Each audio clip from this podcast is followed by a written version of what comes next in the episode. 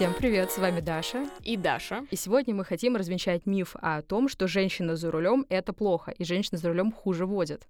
Давай с тобой начнем с того, что мы начали искать для этого выпуска статистику и Да, мы- немножечко ужаснулись. Да, мы начали искать статистику и очень сильно ужаснулись, потому что когда готовилась к выпуску, я зашла на YouTube а, и вбила «женщины за рулем статистика» и история того, как женщины стали водить машину. И получилось так, что огромное количество роликов в Ютубе сразу появилось, у них просмотров от 200 тысяч. И там всем, э, в основном авторы этих роликов мужчины, и они называют женщин «Ой, королева за рулем», «Ой, принцесса за рулем», «Вот как женщина плохо водит», а зачем она вообще села за руль, и эти видосы набирают огромное количество активности, потому что у них очень много комментариев, и причем все комментарии не очень а, хорошо выставляют женщин-водителей. И вот мы, а, я скинула это Даше, и мы очень сильно, конечно, с этого посмеялись, но при этом очень сильно с этого ужаснулись, потому что так как мы а, обе водим машину, мы как бы бесконфликтные водители, и И безаварийные водители. И безаварийные если уж водители. честно. И всегда лучше как бы перетерпеть, дать дорогу дураку и лишний раз просто не ездить, не шишковать. И если видишь очень странного человека, то лучше отъехать, объехать и просто как бы, ну, не лезть с ним в контакт на дороге. Ну, а для того, чтобы разобраться в этом, мы пригласили Андрея Ломанова, автоэксперта, автомобильного журналиста. И здравствуйте, Андрей. Привет. Здравствуйте. Андрей, как вы считаете, женщины реально плохо водят? Ну, что значит хорошо или что значит плохо? То есть, ну, понятное дело, что, например, яичницу может приготовить и женщина, и мужчина, но порой женщина готовит яичницу лучше, чем мужчина. Это не значит, что все поголовно мужики не умеют готовить яичницу. Также и на дорогах здесь все равны, здесь нет какого-то гендерного деления, потому что все мы на дороге водители. А, Что касается э, хуже или лучше, женщины водят иначе, в силу физиологических особенностей. Вот, давайте э, тогда сразу перейдем к тому, в чем разница между мужчиной и женщиной за рулем. В чем проявляется эта разность? Это исторически сложившаяся вещь. Во-первых, э, женщина всегда была хранительницей домашнего очага из поколения в поколение, да, то есть у нее были совершенно другие э, заботы домашние, и никогда она не была там охотником на мамонтов, гладиатором или кем-то еще. Все это предоставлялось мужчинам. Ну, даже если мы возьмем, например, э, современный спорт, даже в нем видно, что у женщин совершенно другие нормативы, и э, мужчина и женщина не могут на одной площадке соревноваться, потому что мужчина в силу своей физиологии, он просто сильнее женщины, быстрее женщины, у него скорость реакции выше за счет оп- определенного гормонального фона. Также и на дороге, то есть с точки зрения скорости реакции, э, восприятия информации дорожной, мужчина все равно, он в этом случае впереди. Простите меня, я никакого сексизма здесь не развожу. Ну Это да, чи- ну да. чистой воды физиология, да? Даже если мы возьмем, например, автомобильный спорт. Ну, назовите мне женщин из автомобильного спорта. Я, конечно, могу назвать просто в силу того, что я знаю, но все знают Шумахера, и никто не знает э, женские имена в э, автомобильном спорте. А, это тоже а, обусловлено именно физиологией. Но это совершенно не значит, что на дорогах общего пользования женщины а, хуже водят автомобили, чем мужчины. Когда готовились к выпуску, мы прочитали историю про женщин, которые водили в Советском Союзе. И так получилось, что во время 1930-х годов а наоборот, женщины были водителями, женщины учились водить военные машины, женщины учились водить танки, так же, как и обычные гражданские машины. И, соответственно, после Второй мировой войны, так как э, были определенные обстоятельства, мужскую работу выполняли женщины. И как бы есть статистика о том, что в 1970 году значительно выросла численность женщин в массовых квали- квалифицированных мероприятиях.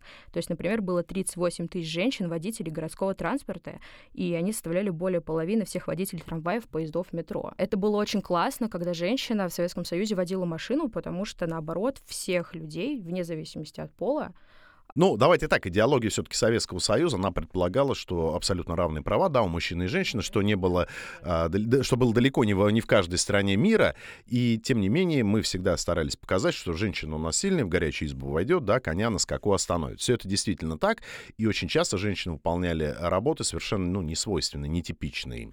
А, Работали на, там, не знаю, строительных кранах, да, да что только не делали, мы все прекрасно это знаем. Но а, тут нужно понимать, что в советские годы автомобиль э, был роскошью, а не средством передвижения. Об этом даже говорил Ильф Петров. И э, редкий случай, когда женщина водила автомобиль. То есть просто частных автомобилей было так немного, что подавляющее э, большинство именно шоферов, тогда это так называлось, составляли именно мужчины. Э, женщины сели активно за руль, это уже были 90-е годы, когда автомобиль стал более-менее доступным, и многие обеспеченные мужья стали покупать своим женам автомобили, чтобы те, ну, ну ездили, неважно, с какой целью она ездит.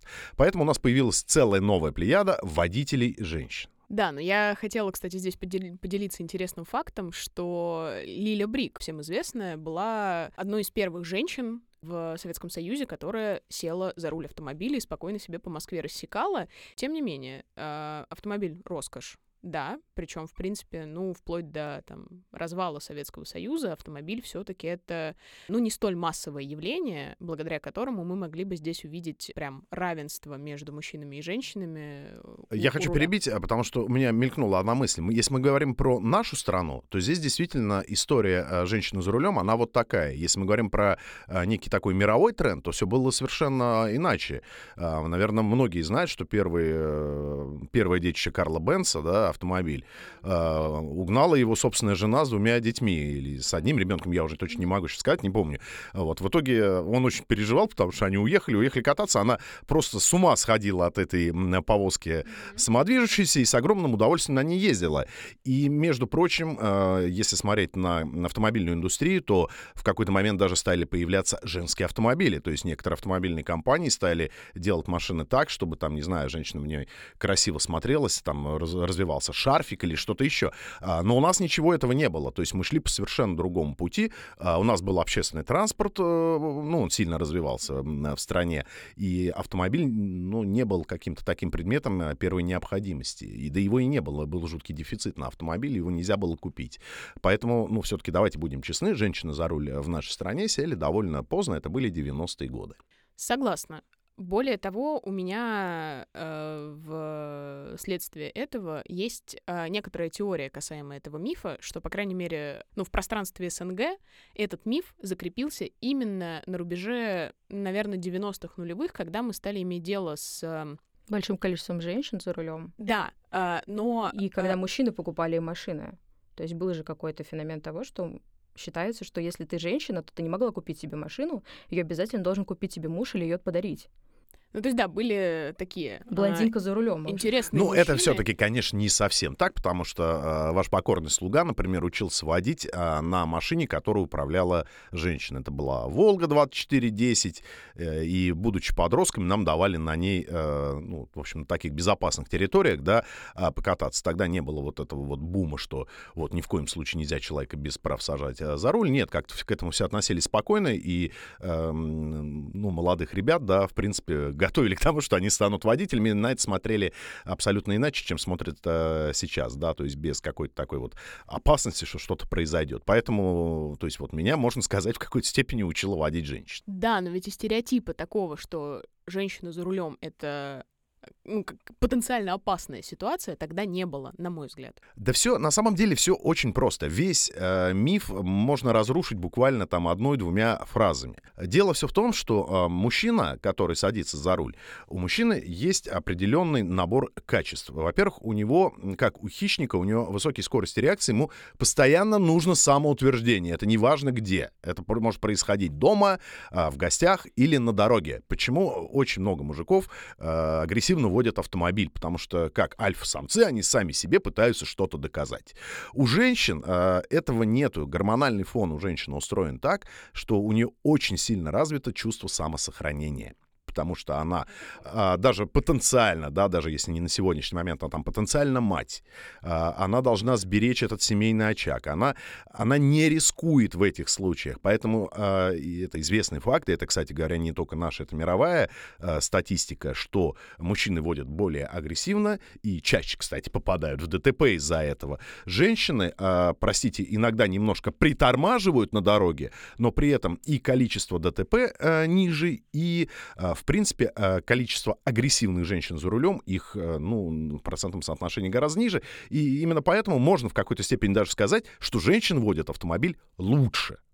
Ну, если мы берем статистику, то она показывает нам, что женщины водят автомобиль лучше. Да, в сложной ситуации женщина не может сориентироваться на дороге. Очень часто она впадает в ступор. А у мужика просто вот опять мы возвращаемся к э, физиологии. У него скорость реакции, она в этом случае гораздо выше. Неважно, какой это мышечной реакции или какой-либо другой. И он понимает, что, ой, нет, тут тормозить нельзя, тут надо как дать вообще сейчас газу, я выскочу. И так происходит. А женщина, она, как правило, ну, как она в тормоза. Она в тормоза, да, и тут либо, либо повезет, да, и все закончится хорошо. Но здесь вот вариативность активности большой нету. Поэтому э, женщины водят спокойнее, так э, расслабленнее, может быть, даже где-то. Ну, то есть, ну, не, не так активно, как мужчины, я, э, с точки зрения не женщины расслаблены за рулем, да, а именно с точки зрения, что они водят все же э, гораздо спокойнее. И именно из-за этого они просто реже попадают в опасные дорожные ситуации. Да, я согласна. Более того, мы с э, Дашей пытались вспомнить хоть один прецедент, когда мы увидели бы девушку, которая Играет в шашки. шашки на МКАДе играет.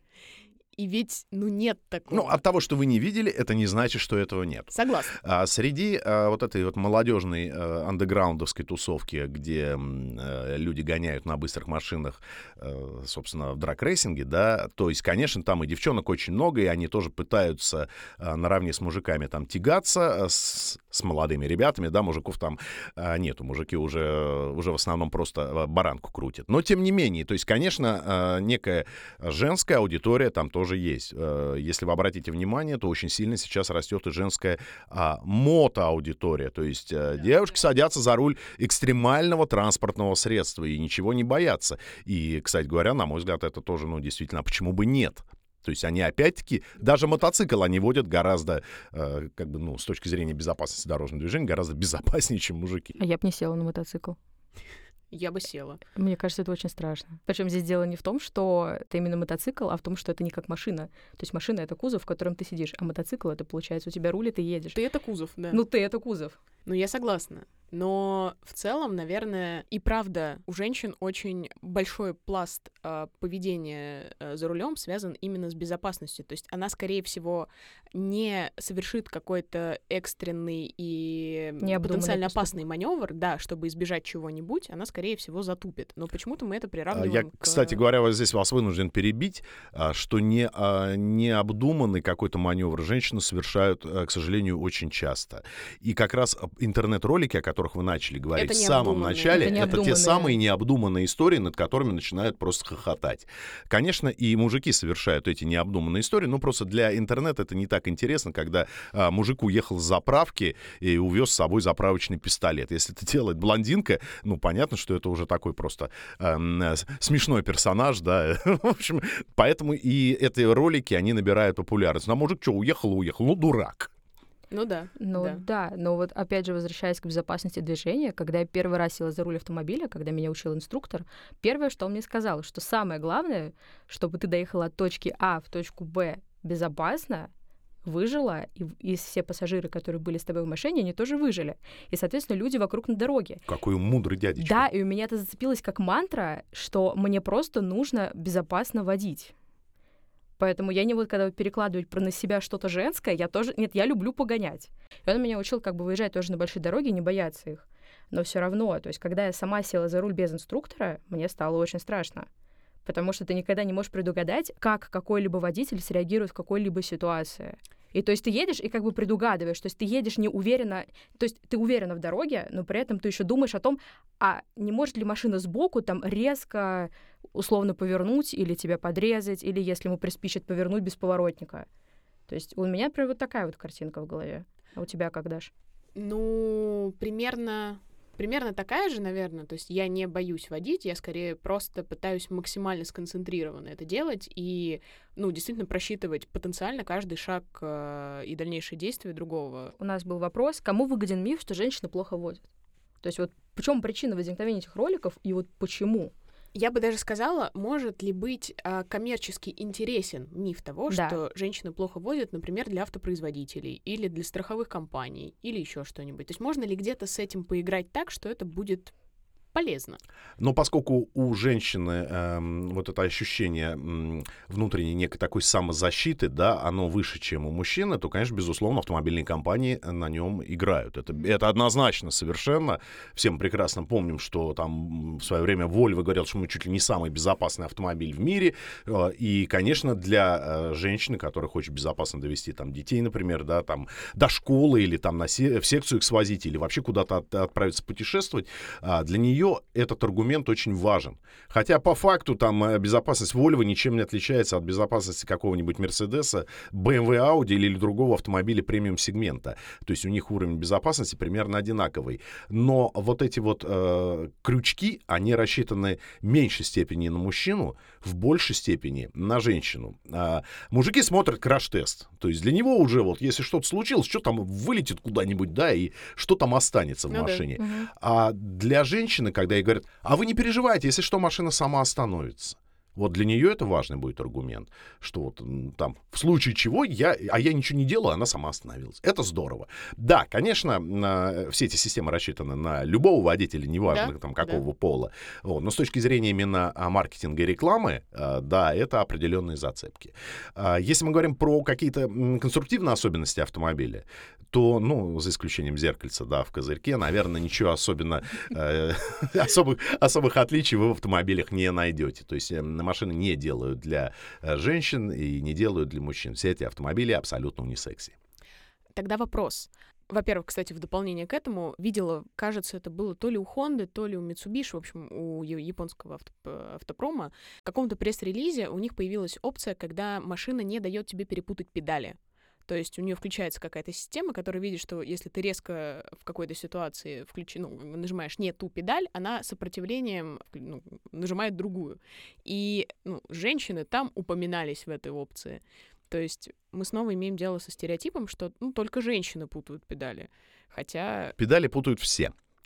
А, шутка «Осторожно, путаю педали», надпись на заднем стекле автомобиля. Это не шутка, потому что бывает, что неопытный водитель, э, да, в ситуации, когда она там неожиданно что-то произошло на дороге, он не, не может среагировать, и он нажимает буквально просто вот долбит по педалям, э, не понимая вообще, на что он нажимает. Но это, как правило, касается э, совсем молодых водителей с очень маленьким опытом, потому что когда к человеку приходит автоматизм, его голова уже не участвует в процессе остановки автомобиля, это м, чистой воды рефлекса, да, и э, он все, он будет бить только по одной педали. Поэтому, ну, вполне вероятно, что это просто определенный рекламный э, ход, ну, а, мо- пожалуй. а может быть и просто шутка. Скорее всего. Ну, тогда еще добавлю от себя один вопрос. Мне интересно еще узнать насчет э, истории с купленными правами.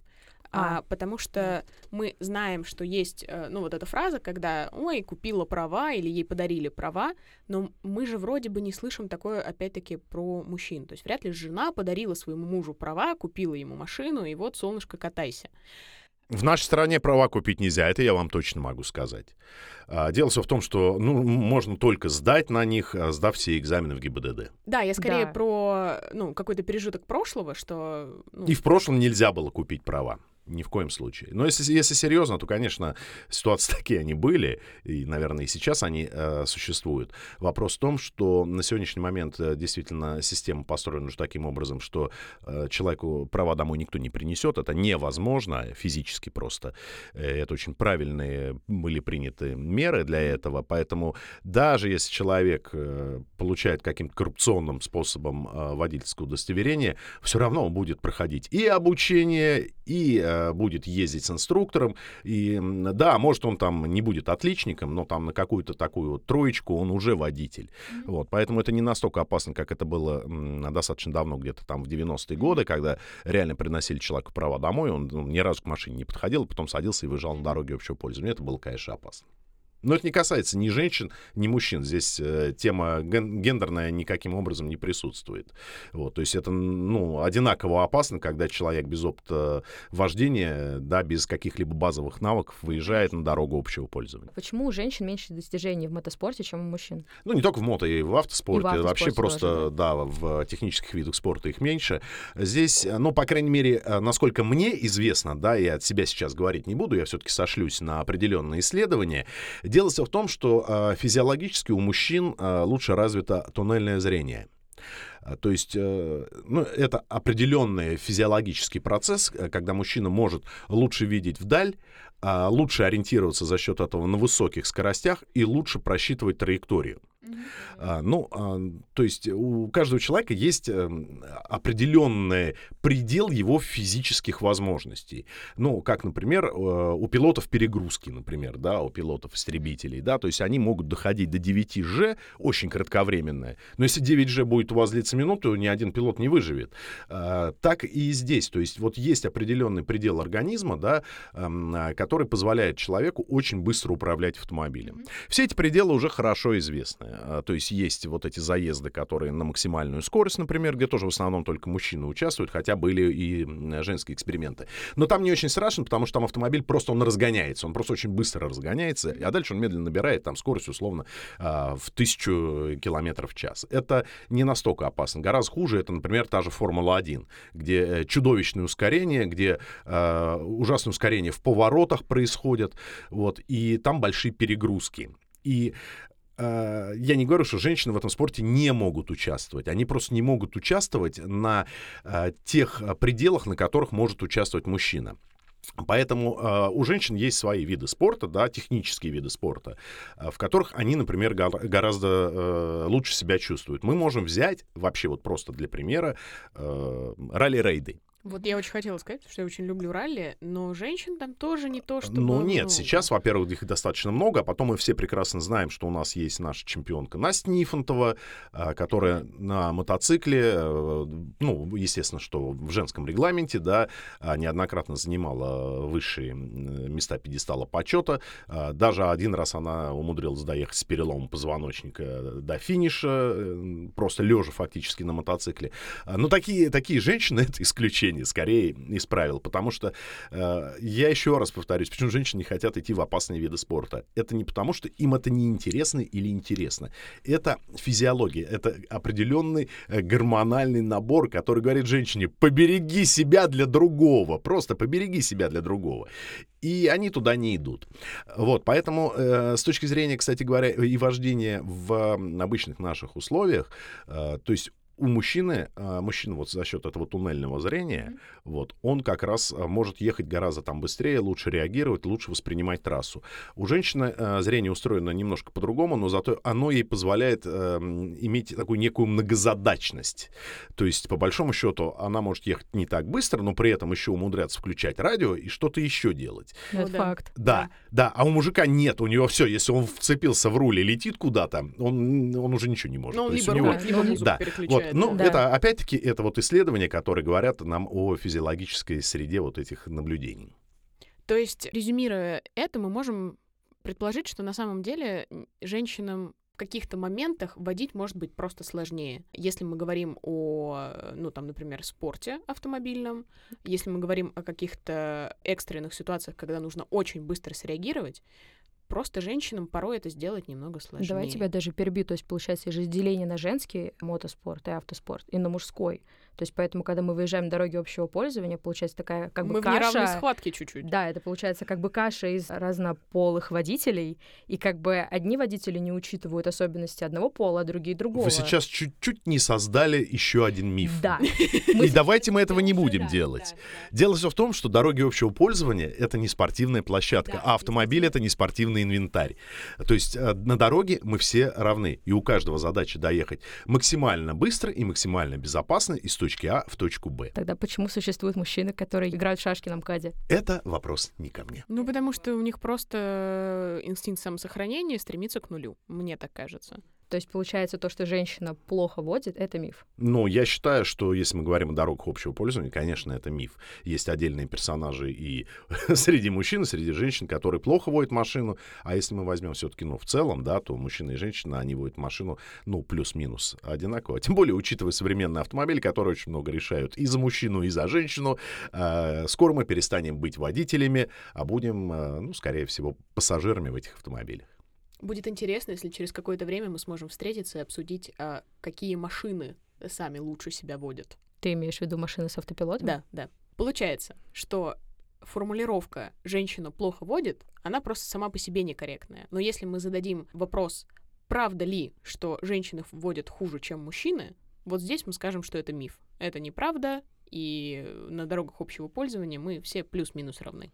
Абсолютно. То есть э, вопрос просто квалификации водителя, а не в том, какого он пола. Поэтому здесь э, можно поставить большую жирную гендерную точку. Ну а если вам понравился наш разговор, и у вас стало на один миф в голове меньше, то мы вас приглашаем обсудить этот выпуск у нас в комментариях в социальных сетях, ставить лайки, подписываться на наш подкаст, ждать новые выпуски с огромным нетерпением. Если у вас есть еще какие-то мифы, которые вы бы хотели развенчать, то можете также оставлять их в комментариях под этим выпуском. Ну а мы с вами прощаемся до следующего эпизода. С вами была Даша и Даша.